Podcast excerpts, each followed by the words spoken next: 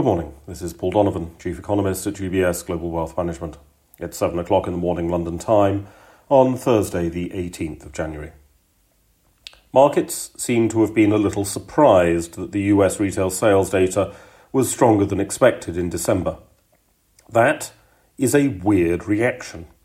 US retail sales have, in some way, been stronger than expected for every single month of 2023. Never, ever go short the hedonism of the US consumer. When we add the fact that middle income consumers have a lower inflation rate and higher spending power than the headline data suggests, not to mention their job security and middle income decent household balance sheets, the surprise has to be fairly predictable. The Fed's Beige Book of Economic Gossip from around the regions also reported the strength of consumer spending into the end of the year with evidence of leisure travel also getting a benefit. But this does not seem to be the pattern of 2021 or 2022.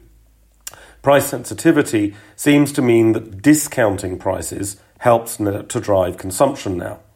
Consumer price data will help to confirm that pattern. Investors have fretted a bit about what the policy response might be to this consumption.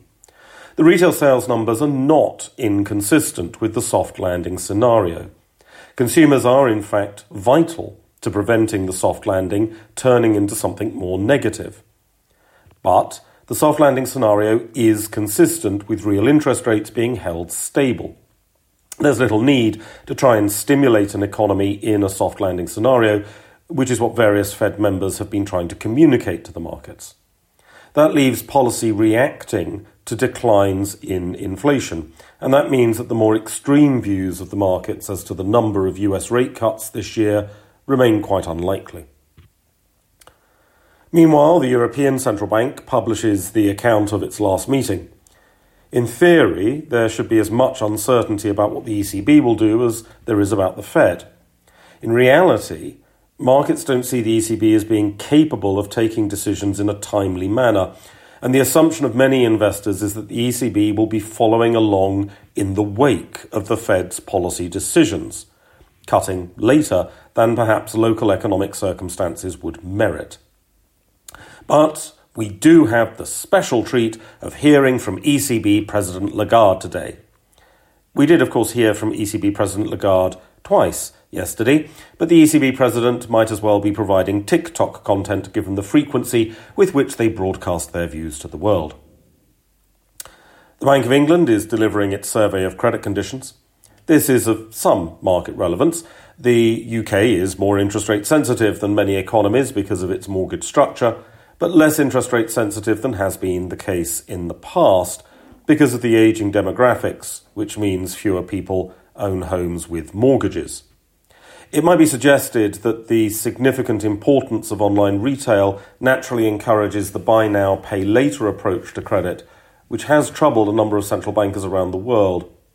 The overall state of banking credit in the UK is important to consider to the factor in the timing of UK rate cuts.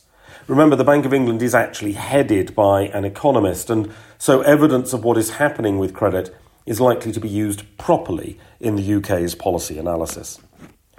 That's all for today. Have a good day. UBS Chief Investment Office's investment views are prepared and published by the global wealth management business of UBS AG or its affiliate, UBS. This material has no regard to the specific investment objectives, financial situation, or particular needs of any specific recipient and is published for informational purposes only. As a firm providing wealth management services to clients globally, UBS AG and its subsidiaries offer both investment advisory services and brokerage services. Investment advisory services and brokerage services are separate and distinct, differ in material ways, and are governed by different laws and separate arrangements. In the USA, UBS Financial Services Inc. is a subsidiary of UBS AG and a member of FINRA SIPC. For information, please visit our website at ubs.com forward slash working with us. For a full legal disclaimer applicable to the independent investment investment views produced by UBS, please visit our website at ubs.com forward slash CIO dash disclaimer.